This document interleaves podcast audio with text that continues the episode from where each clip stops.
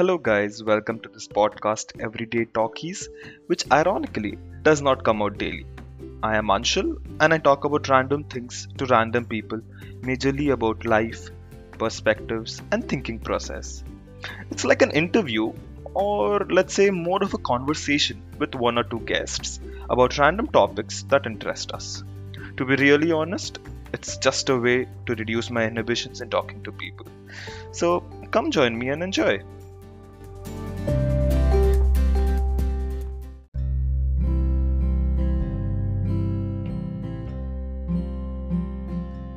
Hello everyone. Before you begin listening to this episode, I just want to remind that this is a 3-part series on GameStop. The discussion has been really amazing, so if you want to catch up on what's happening in this episode, I would recommend to revisit the first 2 episodes where we discussed what shorting is, what are options, and how does it affect the stock market, and how has it impacted in this particular case. This episode deals with, or let me stop and let me allow you to listen to the entire episode, and I'll see you at the end.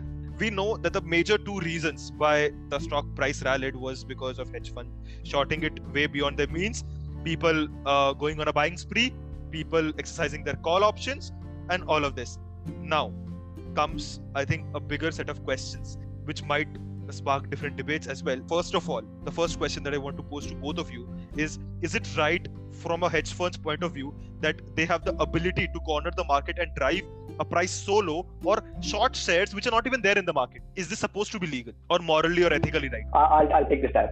Okay. So I don't believe that there is anything inherently immoral about being pessimistic in the market, right?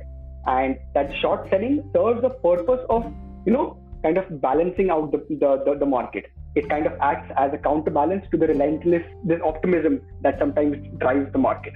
So, for example, to give you an example, Nikola was in news a few months back, where a short-selling firm called Hindenburg, they kind of came out with this huge research report, which kind of pointed out the product flaws and the timeline flaws and the character flaws of the CEO of Nikola, which kind of initiated this kind of probe by the SEC into the company, and they kind of allegedly found a lot of stuff, and the investigation is still ongoing. So yeah, short sellers and these institutions who do the short selling are an important part of the market, because the market as a whole needs to be balanced in some way or the other. If it is too optimistic, it needs to be brought down. If it is too pessimistic, it needs to be brought down, right? Now, this entire situation is okay, according to me, until unless everything is public knowledge.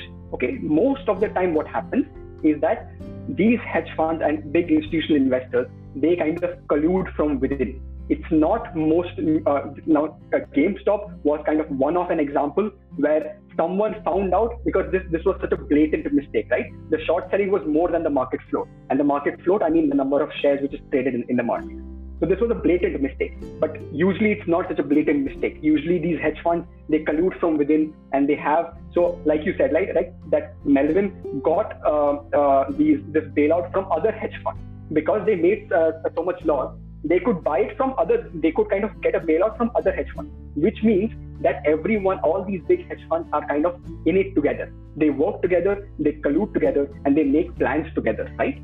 So it is kind of an internal game which sometimes is played without the public knowledge, and that is where I have the problem, is that when things are not public knowledge, because if things are public knowledge, these redditors, like, people can come in and they can take advantage of these disparities in the market, right? But if things are not public knowledge, it can only come into light when the things have gone too far and there's no way to return back, and then it's usually the retail investor who gets punished. So that is my point of view on this. Now, a very nice point that you mentioned was that people have to make these trades public. If they're colluding, make it public. Nobody blames you. You go away free.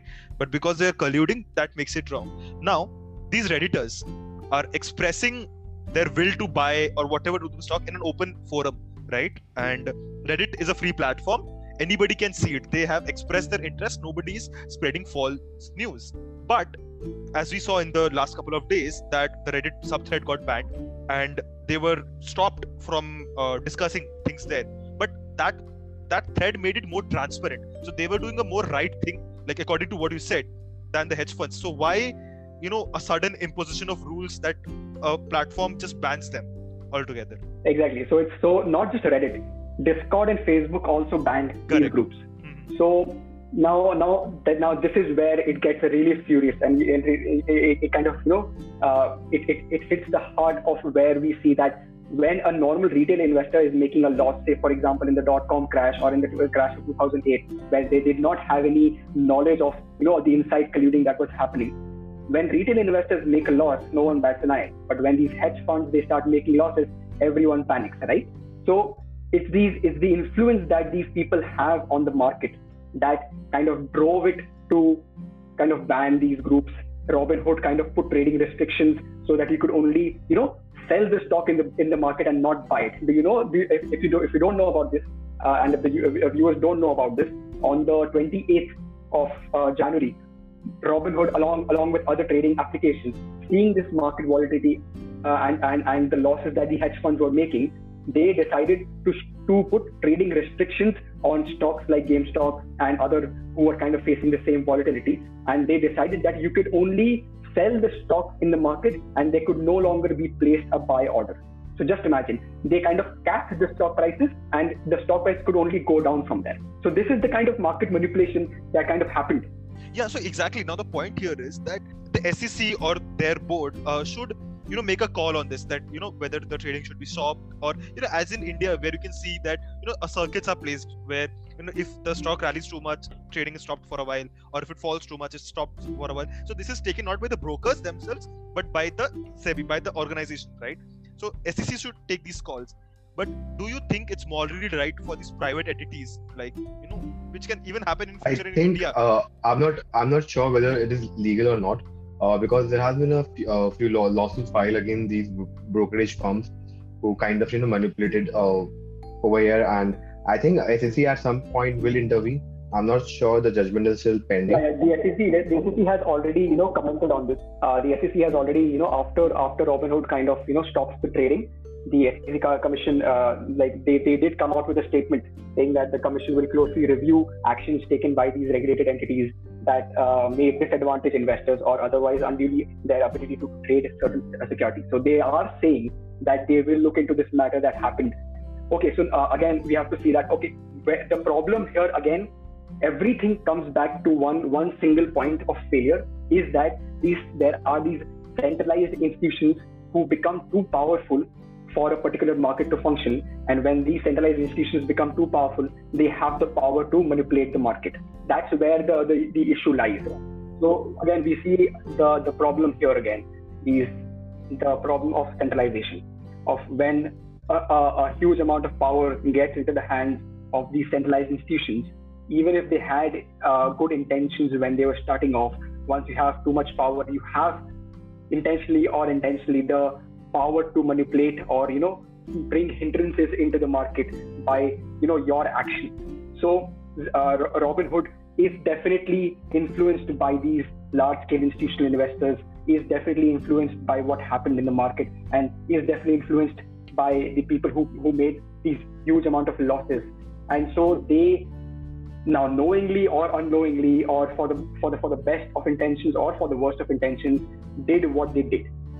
And now I completely disagree with what they did, because they kind of, by putting their foot into the market, they somehow manipulated the market.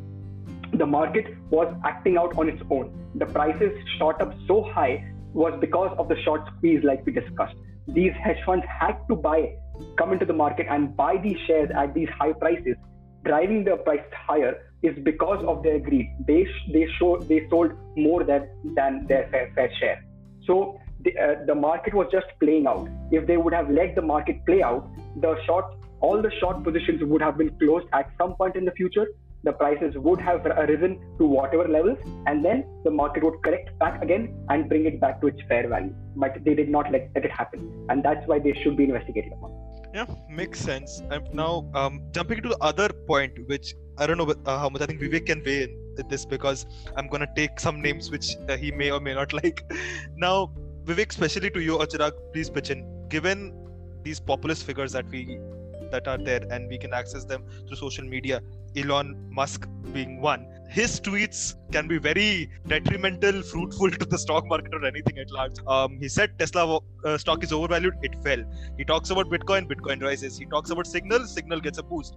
And he talked about this, things changed. So what do you feel when people, and Elon is not saying that he has bought something in it. He just tweets one word, which makes no sense. What do you understand from this? Like, should this be legal or not? Or what is the morality behind this? Yeah. So like, I got the wind of your question. Like, what you wanted to know is that is Elon Musk manipulating the stock market? I think that is nonsense. Yeah, that is nonsense. Yeah, I'm not talking about him manipulating it because like he obviously does not have that. Like he's not doing anything. But given that his opinions pave our way of thinking, right? Because we are inherently, I would say, there is a following quality amongst the masses where even if Elon, let's talk about any other populist figure who's renowned. Let's say if Modi someday tweets that he's going to invest in something, I'm sure there are lots. Nobody even who knows about Demat accounts will open Demat accounts and will start investing in it, right? So, like, what do you think about people expressing their interests or disinterest on a social media platform like this, which influences the masses? What happens is like Elon Musk is one of those rare, entrepreneurs who has a huge fan following. I think there's hardly any entrepreneur who had such a huge fan following, and we know the reasons behind it. So the thing is that people have confidence in him. He has established so many successful companies. So when he says that he believes in something or he invests in something or he likes something, people generally take his word and they have the opinion that that particular venture is going to succeed or it is going to, do good in the future. So that is what influences people. And I don't think so there is anything wrong in that, because if you, like Chirag mentioned earlier in the podcast, you should be financially literate to understand when to invest in the stock and, when to get out of the market. What are the things you want from the market, whether you want the returns on the share or you want dividends on the shares. Like that is your take. And when Elon says something and you start, believing that you, unconsciously have a confidence in that particular venture, that venture is not going to fail, because even if it does, the chances of that happening is very low. So you, the risk reward ratio balances itself out. I would kind of disagree with Vivek respectfully, but I would like to disagree with Vivek in this point. That brings different points, so please go ahead. Like what Spider-Man taught us is that with great power comes great responsibilities, right? Elon, what he did, at least in this situation, is that to be, exact with his words, he tweeted GameStonks, not GameStop. So stonks is like a funny way of saying stocks, because stock trading and stock advice has become very popular in Twitter, in TikTok. And one of these TikTokers, they said stonks instead of stocks in one of the videos, which kind of made it a viral thing, right? So whenever these meme, these stocks come up, so they kind of refer it to as stonks. Oh, I'll have the stonks meme right in my logo, don't worry, for this episode. Go ahead. Yeah. So stonks has become this meme word. And what Elon did is that he wrote GameStop, but what he also did is that he linked the Reddit forum in his tweet. So what Elon did is that Elon hates hedge funds and Elon hates the idea of short selling. So if you read his tweets, he has communicated his thoughts, saying that short selling should not be allowed and short selling is market manipulation, and how these hedge funds kind of manipulate the market by short selling by their own fair means. What I have a problem with is that, not like Vivek said, many people believe what Elon Musk writes, thinking that what he is writing is logical and is thought out. Usually Elon Musk does not write thought out stuff on Twitter. He says what he says, or what he's feeling at that point in time. He is a very emotional person when it comes to Twitter. So he writes a lot of stuff which is actually not very thought out. So when people see him writing GameStop, they inherently go, or at least, be attracted and be diverted to these places, which gives them exposure and which gives them these ideas of making millions of dollars by investing in GameStop. And then they invest in GameStop by thinking that, okay, I can make $1 million here by just investing in one stock. And also Elon Musk is kind of giving us the approval. That's great, man. Like, we don't have to do our own research anymore. We have to be aware that, and Elon also has to be aware that what he's saying does have consequences. And it's usually the retail investors who will kind of suffer from this, because it's them who usually don't do the research. the institutional investors, they are all well aware, and they have a team of investment bankers helping them out with each and every investment they make. Retail investors are the ones which kind of, are always the ones to suffer. So I think this was a very irresponsible thing what Elon did, and at least for these, market hype and market bubble situations, he should not be, using these public media forums to express his views so kind of, unthoughtfully, I guess. Chirag, I want to understand one thing. I just want to know, because I think what Elon tweeted was after this entire fiasco was in the news and on every news channel and every newspaper or every news article, every news website. So after that, he highlighted the stock. So I don't understand what is wrong in highlighting the thing which is already there in the news and people are, aware of it. Yeah, so so what usually happens is that there's nothing wrong in highlighting it. Okay, I'm not saying that there is anything wrong in expressing your views. What I am saying is that like you said, people have a trust in Elon Musk and people believe what he's saying and people believe that what he is kind of investing in is a good investment and is a thought out investment. But what people don't know is that the reason Elon Musk wrote that tweet was not to kind of influence people to buy GameStop, but to kind of put forward this entire David versus Goliath situation in front of people, saying that I support these Redditors, and that's why he put the Reddit link there, saying that I am backing these Redditors. I believe in what they're doing, and these short-selling hedge funds should be punished. But there are so many people who did not understand that because they were not understanding the flow of this entire situation. They just saw him tweeting GameStops. They understood it was GameStop and they just went in and bought GameStop at a very high price. There must be so many people who did this, right? So he should also be aware that there might be this population who might get hurt by what he's saying, intentionally or unintentionally. And it's not about Elon. There are different, I know there's this one guy which I follow personally from a tech space, Linus Tech Tips. I'm a huge fan, and even in one of his shows, he's in Canada, and apparently they can invest in US stocks. So he set out that whatever he earns, he'll 5x that, and he set a cap at $50,000, and he'll invest that in GameStop and write it down. So now he also has his influence. He has a army of 15 million followers on YouTube, and over that across multiple channels, and over 1 million followers on Twitter. So I guess with there are pros and cons. You have heard two arguments. There's obviously no conclusion. You can't say what's right or wrong outright. So let people make the informed decisions. And we'll close out with a more, I would say, topic which I think Chirag might enjoy, and something on a lighter note about the sudden boom of Dogecoin for no reason, the meme cryptocurrency. I love Doge. So yeah, so Dogecoin is a meme. It's a meme coin. It was created as a meme, and it has as much fundamentals as you would say any other cryptocurrency has. Okay, so it's just another cryptocurrency which has different fundamentals than Bitcoin, but the main purpose of creating the coin and also the logo of the coin is a meme. So the coin was created as a meme. So it's very weird what to see the 800% rise in Dogecoin, but which, for example, has also fallen over 60% nowadays. So again, in this situation also, Elon Musk has tweeted Doge. So he has that's what, right? Elon is a people don't understand that his Twitter handle is a meme handle. He writes what he feels, he says what he feels. And it's a good thing. That is what it should be, right? Twitter is something where you just express your views and you do arguments. You get into arguments with other people. The only problem is that he is too influential and people actually take him seriously, even when he is not serious. I think I have a business idea. We can create a filter where we filter out Elon's tweet and, we can let people know whether he's serious about it or he's just having fun on Twitter. Yeah, we need to have somebody from his PR team. His PR team would be banging their heads against the wall whenever he tweets.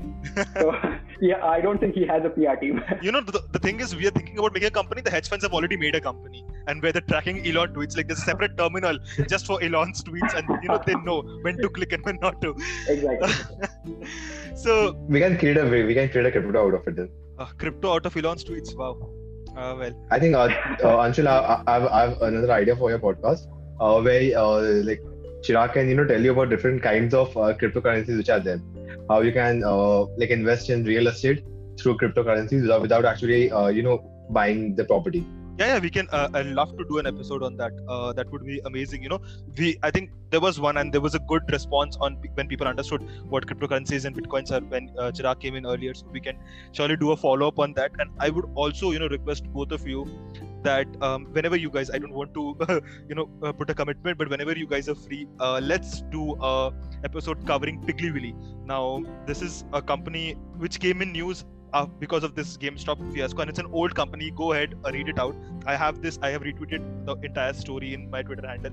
I'll put the link below. So if we can read it and we can understand how a single CEO of a company cornered the market and single man against the hedge fund. These were editors against the hedge fund, and we still don't know what the consequence was. But just to give you the spoilers, that person lost, but he was made a god. Basically, in the financial world, where he single-handedly took on all the hedge funds, the Wall Street market. So we can surely talk about that and what that was. For sure. Before we close, I have a question. Chirag, are you aware whether hedge funds have closed their position in GameStop or not? Yeah. So Melvin and Citron,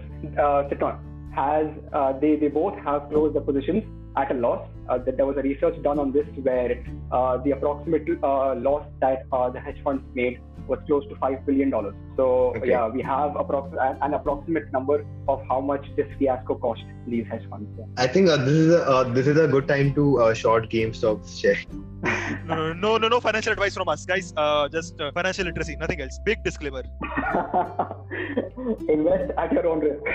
Yeah, big disclaimer. Yeah, there is soon going to be documentary on this. And I'm sure people are this is a great series. Like, it's just waiting to be written once this thing maps out and completes the story. And let's see who wins. Let's buy the rights for the story. Well, somebody has already done it. We were too late into this market. We are always too late. Apparently, there are 8 billion people on this planet. Yeah. It was inevitable. But thank you guys for coming to this episode and spending so much time. I think it's been over 1.5 hours since we talked. This is going to be one of the greatest episodes. I'll have to break this down. The first episode covering what shorting is, second episode covering what options are, and third covering the philosophical aspects. Yeah, this would map out to be great one. Definitely. So that will be great. And I'm sure it was a pleasure for us to be...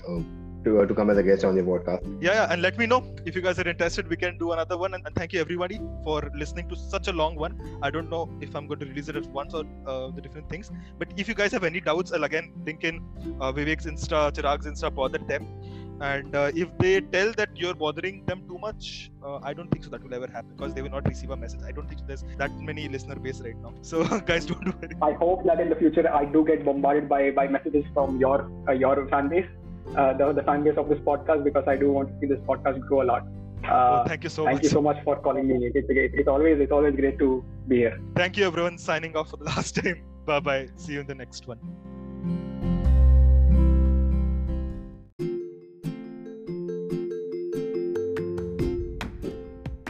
Thank you to all the listeners. I'll catch up with you again soon with someone new and lots of interesting discussions. So bye.